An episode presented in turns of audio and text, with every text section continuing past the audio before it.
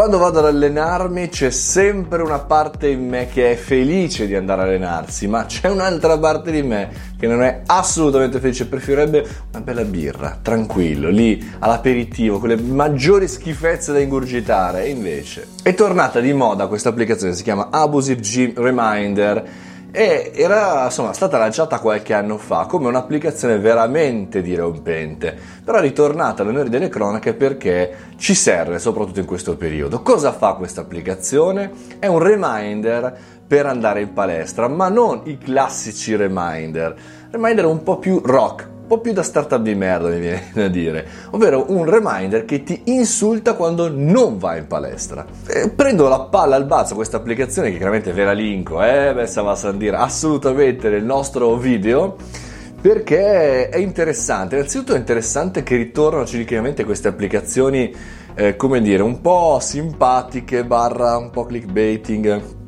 insomma non per forza utili, diciamola così.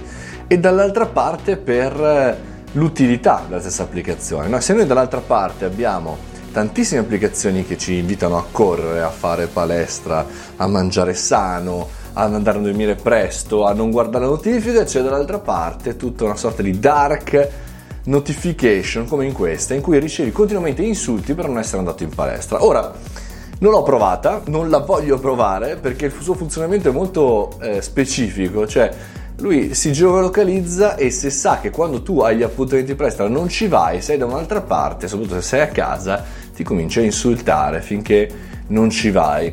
Quindi da un certo punto di vista non mi piace insomma questo ragionamento di aggressivo, però fa discutere e secondo me è molto interessante da sottolineare verso tutta una serie di altre applicazioni che noi potremmo avere. Per esempio, potremmo essere insultati perché magari ci dimentichiamo di pagare, che ne so, il bollo della macchina o la rata di questo o di quell'altro.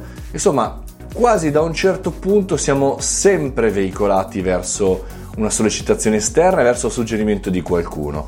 E dall'altra parte il fatto di avere un coach brutto e cattivo che ti insulta come nei film sportivi degli anni Ottanta, se non sali avanti e indietro dalla montagna per allenarti di notte col ghiaccio, tu non lo fai. Siamo degli animali molto particolari noi esseri umani, noi sapiens, più o meno sapiens perché effettivamente abbiamo sempre bisogno della spinta di qualcuno, un po' come al lunedì abbiamo sempre bisogno di incazzarci perché è l'inizio della settimana e poi alla domenica sera intristirci perché il giorno dopo si riparte.